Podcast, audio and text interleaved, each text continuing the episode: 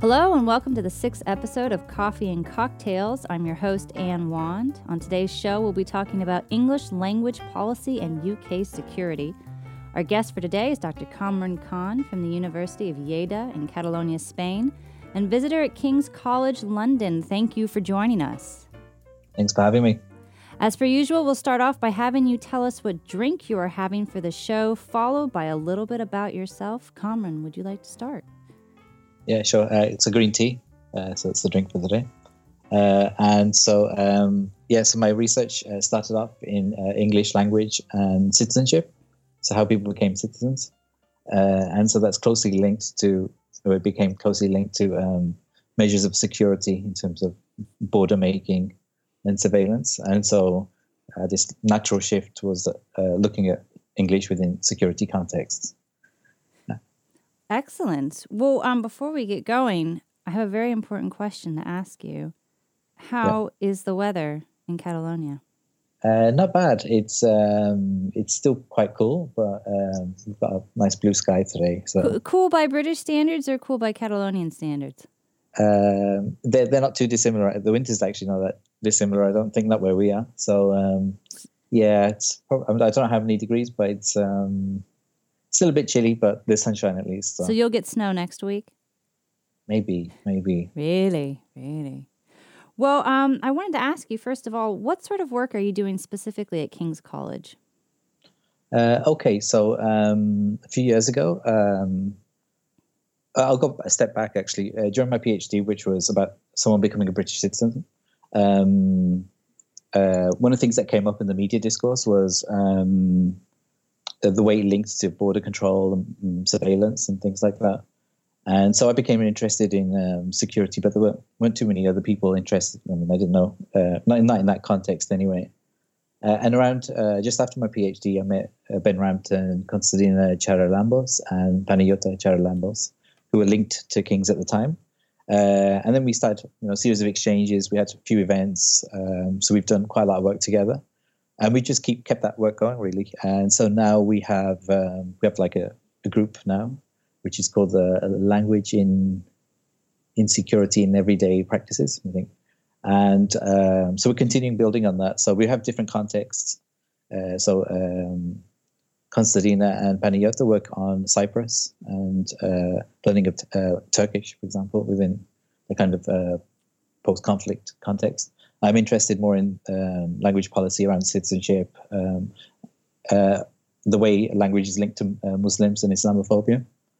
Uh, and um, yeah, and there's other people who are doing things there as well. So, um, so it kind of gives us a chance to bring all our work together. Um, there's not too many of us around, maybe at the moment, so it gives us a chance to build build our kind of interest in Absolutely. Um, I think one of the things I found quite interesting um, is how you are able to tie language policies to issues specifically around Islamophobia. Mm-hmm. And mm-hmm. I was wondering, in particular, how did you come across this topic? Um, well, uh, it was at, uh, so at the beginning of my PhD. One of the key things that happened was um, David Cameron giving a speech at the security conference in Munich and he started talking about um, the way that uh, they're going to kind of promote and rebrand English language learning, and that was in the same um, speech about terrorism and uh, extremist ideology amongst Muslims. Obviously, referring to Muslims in that respect. So I found it really strange that he'd bring all these things together. So my background is actually as an ESOL teacher, so I've been in the classroom with with immigrants and I found it just really, it was just a really weird mix. And then on top of that, nobody really said, nobody thought it was strange. People just accepted it. And um, I, yeah, as I said, I could see from the discourses I was analyzing for my, um, like the introduction of the citizenship requirements in 2001, 2005, and that period. And um, I just, I just found it odd. And um, so I kept picking away at it. And so while I was doing my PhD and doing that, I maintained this interest in security because things were changing, more things were happening. There were more links being made, like explicitly and implicitly around uh, language and security, and so that that's where it came from, really. Okay. Uh, you just recently, last year, I believe, uh, came out with a book. Could you tell us about the book and the most current research that you produced within that book? Yeah, the book's not out yet. Still oh, my apologies. Um, um, but it's um, it's my PhD, so it's uh, following someone through the citizenship process. Um, so going through the life in the UK test, um, just general day to day stuff, ESOL education, and then actually getting to the end of the ceremony. And um, you know, there's a lot of things that you just don't think about. Uh, for example, um, a lot of the people in the community, it was the Yemeni community, um, the people with really low levels of literacy and low levels of uh, English, finding ways to pass the test, basically. And which test would this be? Uh, the Life in the UK citizenship test. Okay. So it's um, it's about like history and culture and laws and things like that. So it's you know it's quite tough for someone who's maybe doesn't have time either to, to go to classes. So that was the main thing about the book. Uh, the most recent things I'm doing, um, I finished a citizenship project at the University of Leicester, an ESRC project, with uh, Leah Bassel, Pierre Monforte, uh, Barbara Misztal, and David Bartram. And so we took a different look at the process, the same citizenship process, um, where we interviewed 158 people in Leicester and London. Mm. And so we got different kind of accounts of how they got through that. Um, so that was the last project I was on, and then I'm still writing things about Islamophobia mainly at the moment. Okay. Well, could we talk a bit about some of the work that you have given me to look at, uh, specifically with regards to an edited volume called Engaging Super Diversity? Mm-hmm. Uh, there, am I allowed to give the name of the title? Um, since yeah, that okay, so the title of the chapter that you gave me was called "Citizenship, Secularization, and Suspicion in UK ESOL Policy." And uh, I was wondering if you could, before I dive into questions, tell us briefly what that article is about.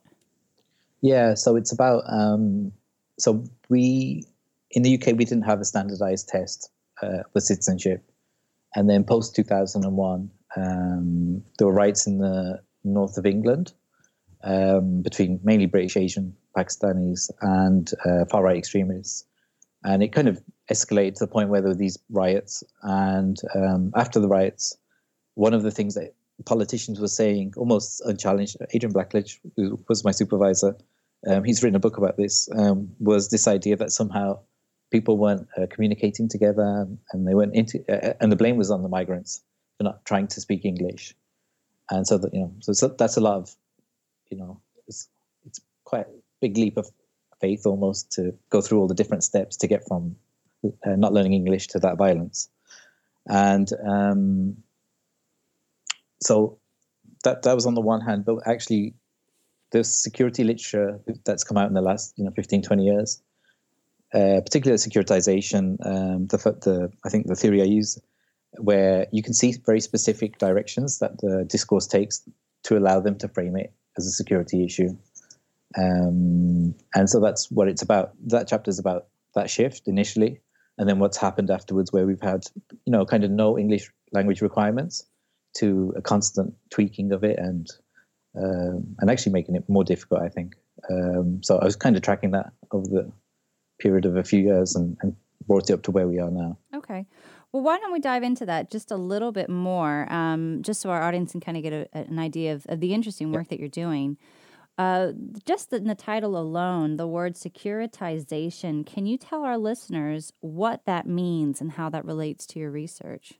Yeah, so um, there's a bit of a history. So traditionally, security was seen as uh, something, it comes from international relations. And it's traditionally seen as something that was, uh, you know, particularly before the fall of the Berlin Wall, about something about military and external threats and and liquidization you know, as well for financial offices, right? Sure. Yep. Uh, so it was seen as that, but that kind of thing. But what's happened? There's been kind of a shift in the way it's been conceptualized, where it's more about you know threats among us and the way that risk is spread out through society, and especially amongst immigrants, for example. That's you know uh, we don't when we think about, for example, Islamic terrorism, we don't think about them coming from outside. We think about them being amongst us. Um, that's an example. So, um, so securitization, in a nutshell, is basically, in this case, uh, turning something that's you know a fairly normal political issue into something that's kind of exceptionalized and requires a security measure almost, uh, where it becomes so important that you have to take action, basically.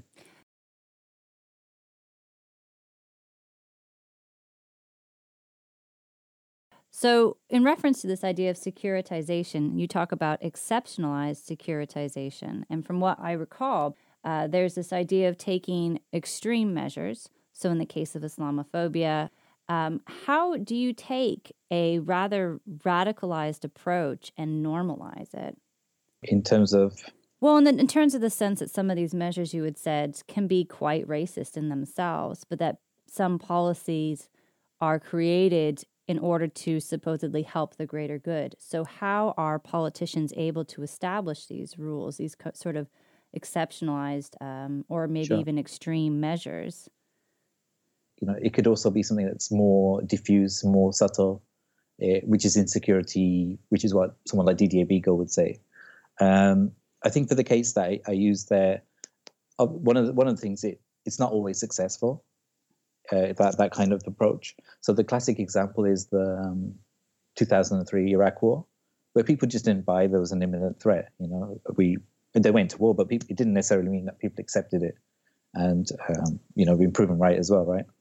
Um, so it's not always uh, it's not always successful, but obviously it's built on you know fairly crude and fairly uh, hardened uh, discourses about immigrants, uh, for example. Um, and in this case, it's brought a lot of tropes uh, about uh, Islam, very Orientalist uh, tropes back in. And you know, it's not it's not just one thing, but it's the constant barrage that people are getting. What was what was interesting about that case was that the riots occurred in the same summer as 9/11.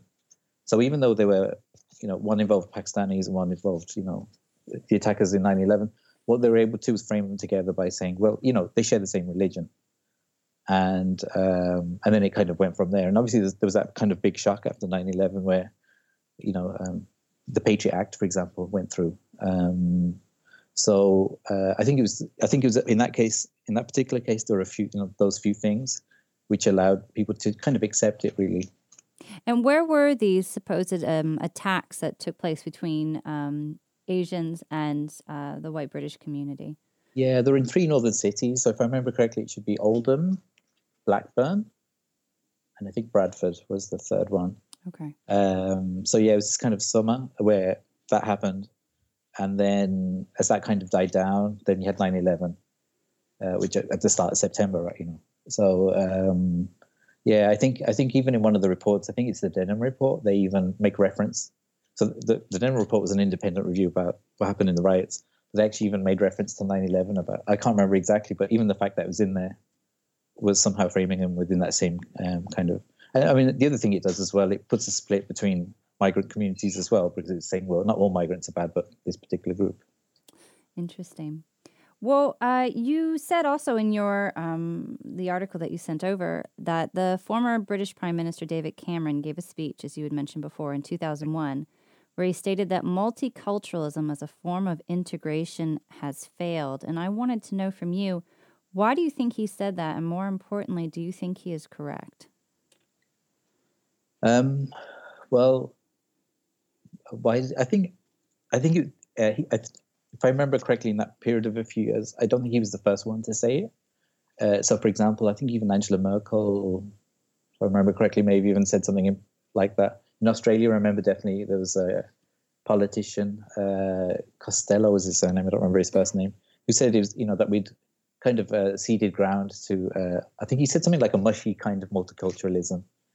And um, I think a lot of it's the, uh, I think a lot of it's a backlash I mean, Muslims are the prime target of this. Usually, that you know, these different things that Muslims do, like eat different meats, and uh, maybe the women may cover their hair or whatever. Um, all these things are, you know, they're very visible markers about you know people who are different.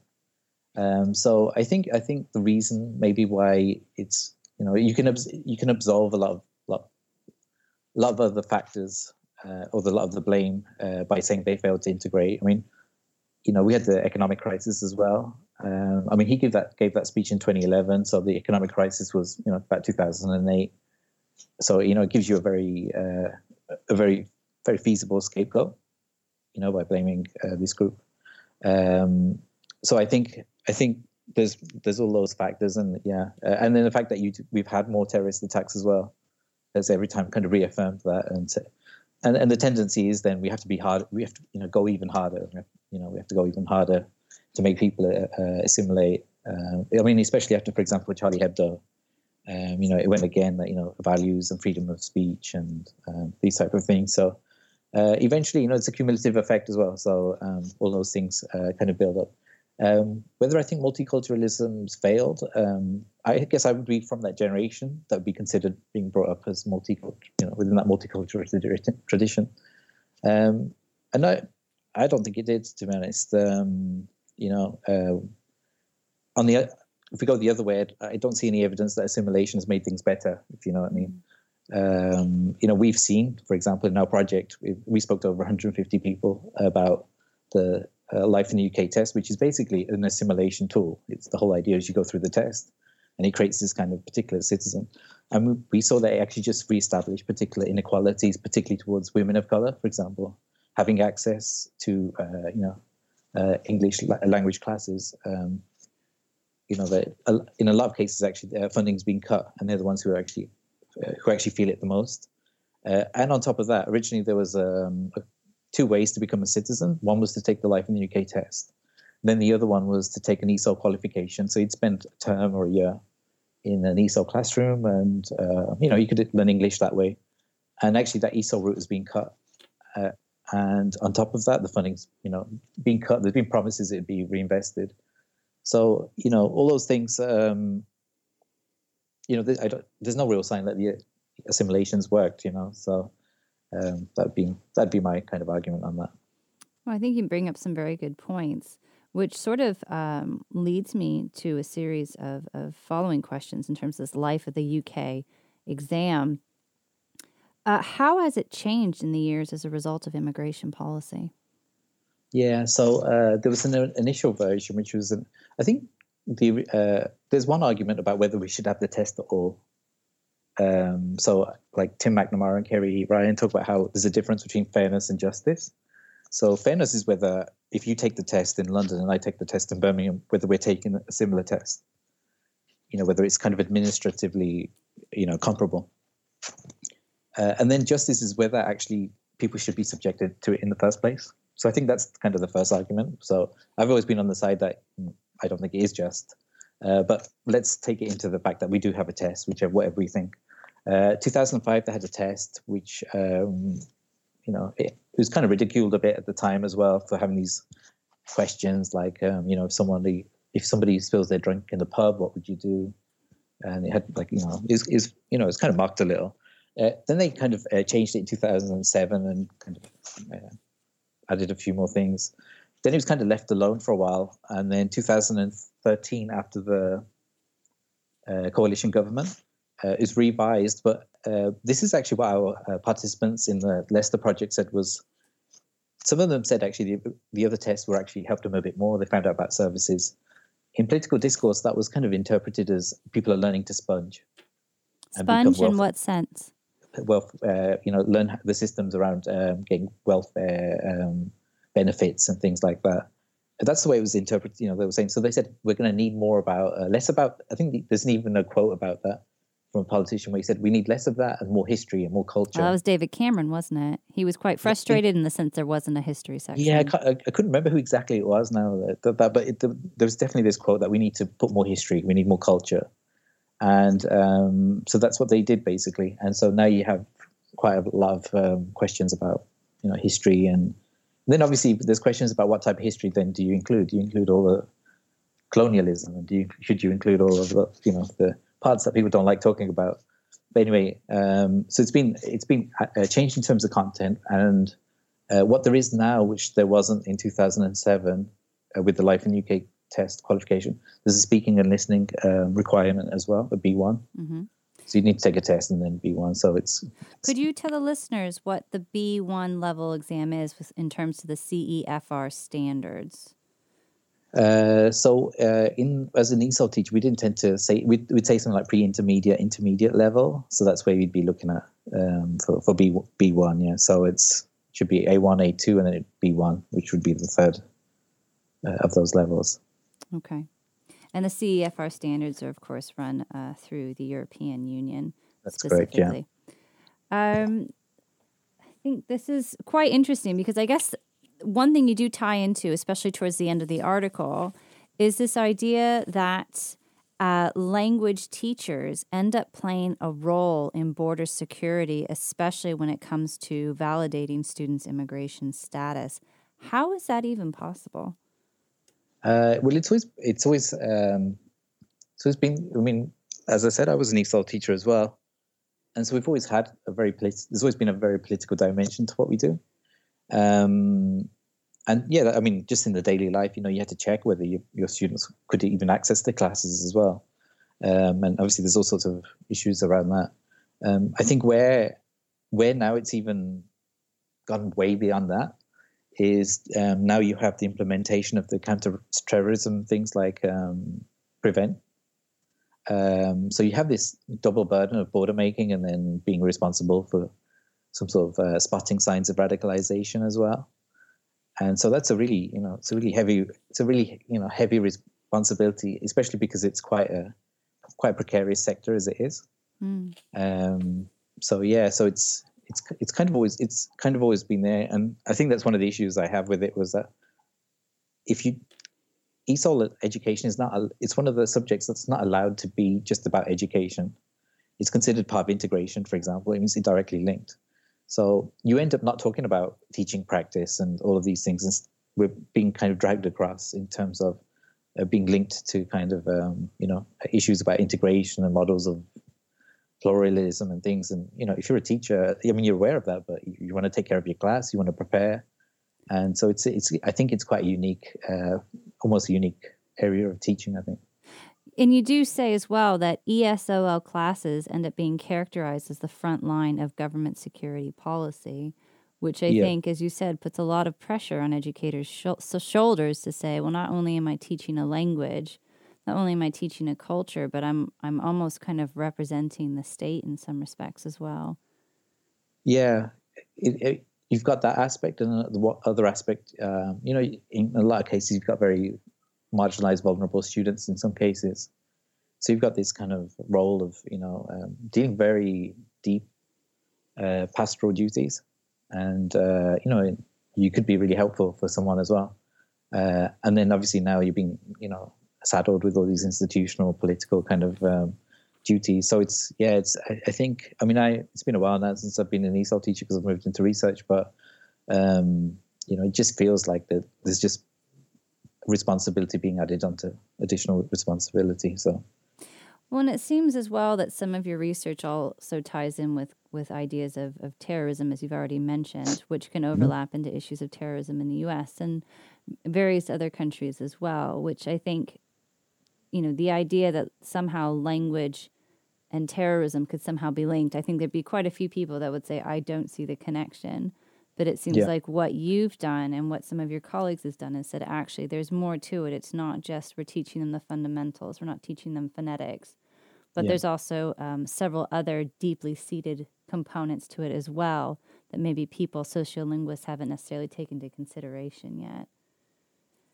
Yeah, uh, absolutely. Um, uh, there's actually two examples, two kind of very different set of examples I can give to show you that. One is um, after Charlie Hebdo, what happened there uh, I think it was the one of the I think it was maybe a secretary who worked in the offices when she described the terrorists who came, uh, you know, when they came in.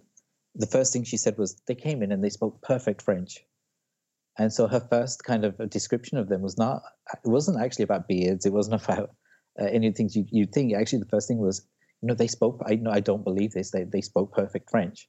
Now, um, as you know, I'm here in Catalonia, and we had a terrorist attack in Barcelona. And one of the things that came up was a few people saying, well, I, I knew the kids, they spoke perfect Catalan. I just don't know why they did it. So there's obviously some sort of connection between where did we go wrong or, you know, how did, how did we not spot, you know, you know, how, how, you know, they, they, they completely, you know, outthought, you know, outflanked us really with their perfect French. So there is a link because people link uh, their language to some sort of, you know, character that doesn't do these things and they'd somehow been, you know, swept aside. That's on the one hand. Um, and then on the other, um, the other examples where you see really clear links is these cases uh, where I'll use the ones in America actually, where you know people go into a plane and they may say something in Arabic on the phone and then get kicked off the plane. Now, um, there's no crime in saying inshallah or something. That's that's not what the crime. But that it's not really about whether they said inshallah or not. It's the fact that somehow they've identified themselves as someone who could potentially do something that's going to. Basically, what you're insinuating is, I think this person might be a terrorist, um, because obviously it's not a crime to say those words. So, uh, and actually, that's the, those words actually play a real important function because um, it's not. If you had to treat that as a criminal act, you'd need, and you took it to court, they'd probably laugh in your face because they'd say, "Well, nothing's happened, right?" But what's happened now is that there's such a hysteria about this is that you, by saying inshallah, you're basically placing yourself. The interpretation of that is you're placing yourself within a pre-crime zone and a terrorism prevention. And so, actually, for that, you don't need to go to a court. You can you're just predicting what may happen. So, actually, you don't need you. In that case, you your due process and elements of justice actually disappear because you're just predicting what's going to happen. And actually, those words are really significant because it's it's those things that are opening yourself up to to that kind of uh, injustice, really. Absolutely, and I think it really ties into this idea of ignorance. First of all, that Absolutely. is pervasive for those that don't take the time to really understand these these languages and, and the people that might actually speak them, but also how much language functions as an identity marker whether you want to be associated with the supposed stereotypes with that identity marker is kind of neither here nor there but there is sort of a a label that's placed upon people whether whether we want that label or not. Absolutely yeah. And just to add to that as well it's not only muslims that end up being um, drawn into this. There's cases of people and, and and this is how you can tell it's very racialized. And um, there are cases and I've, I've just written about one case of uh, someone who was Sikh has a turban, has a beard, um, was speaking in Punjabi, he says. Uh, and he was dragged off a bus because someone interpreted, you know, actually said he was speaking in Arabic and he was talking about a bomb. And actually, the reality was he was talking in Punjabi and he was just talking to some guy he just met on the bus. Um, so that's the level of ignorance where actually you don't actually need to be a Muslim, but you just need to be more or less looking like one. And or know, what people sounds, have decided somebody who practices Islam looks like. Yeah, exactly. Do you find as an academic, and I can re- I realize this can be quite contentious, but I wouldn't be surprised if you've come across this. Do you find as an de- academic that your research or results sometimes conflict with some of, um, I would say, maybe government's approaches to certain issues? So maybe your research suggests one thing, but maybe the government is is possibly saying something else. Yeah, um, I mean, we, we we've done two projects of citizenship, for example, um, and I know, for example, Leah Bassel actually presented some of it in um, in the House of Lords for like a consultation uh, on on citizenship uh, and integration. And I know, I mean, some of the stuff she said that came out of the project was fairly well received, and then there was stuff that she was getting a lot of pushback on. Um, so so we have kind of personal interactional evidence uh, of you know sometimes they doesn't really say the things they want it to say. Um, and i think in my my own work um, about security at least um, i think i think there's major i think there's a government line because because there's also I, I, don't know if you remember even a while ago there was this um, david cameron thing about how uh, muslim women needed to learn english because they need to stop their sons going to isis and they couldn't they you know there was this kind of thing that you know they couldn't communicate and that's why they were losing their kids or wherever and um, there's there's so much empirical stuff that tells us and yeah, a lot of academic work that tells us for example this radicalization theory stuff there's a lot of flaws in it. Um, obviously you know it's it gives people a very uh, very convenient narrative of you know point A and point B and everything that happens in between and obviously it's more complex than that. And uh, in my research, I've tried to show some of these things at least. Well, and I think you make a good point when you say that um, researchers sometimes look at things in terms of snapshots, but then in reality, we should be looking at things in terms of a continuum. Because as you said, there's a variety of variables that can affect whether people make one decision as opposed to another, and that it's never just black or white. Sure. And I suppose my last question is a bit uh, just more out of sheer curiosity, do you miss teaching ESL? Uh, I do sometimes, yeah. Um, I do. It was, it was it was a really interesting part of my life, and um, yeah, I, I, sometimes do. I do. Um, it's good fun. I mean, that was the other. I mean, it, just with being with your students was good fun because um, it's not like teaching in a secondary school. You teach people who, uh, in my case, a lot of people were older than me as well. Uh, but you know, they lived around my neighborhood, for example, and so we had a lot of our own little in jokes and things. And um, I, I, enjoyed it. I enjoyed it, but it's really precarious. Um, the funding for ESOL is not great, and um, you know, you it's, it's always tough. You know, you're, you're wondering whether you're going to get made permanent and those type of things. But the one thing I must say as well, it's quite emotionally draining as well, um, because you're de- you know you're dealing with all manner of you know students. You know, some have been through some really hard times, and I'm no you know I'm no psychologist, but I felt you know I'm dealing with people who are really traumatized, and uh, you know you hear some of the stories as well. You know, from Afghanistan and Sudan and things like that. So um, yeah, I I do miss it sometimes. Yeah, I must say, um, but um, you know. But you're happy where you are. Yeah, I, am Oh, I'm happy uh, doing what I'm doing, and um, yeah, I think you know, just with the strikes and everything that's happening in the UK as well, you, you just you just hope things will get better. But in terms of enjoying what I do, yeah, absolutely. Well, that's it from us at Coffee and Cocktails with your host, Anne Wand. And I'd like to thank you again, uh, Kamran, for joining us at the studio this afternoon. And for those of you who've enjoyed the show, please feel free to explore our Facebook page at Coffee and Cocktails One, where you can learn more about upcoming episodes. In the meantime, thanks for listening and have a great week.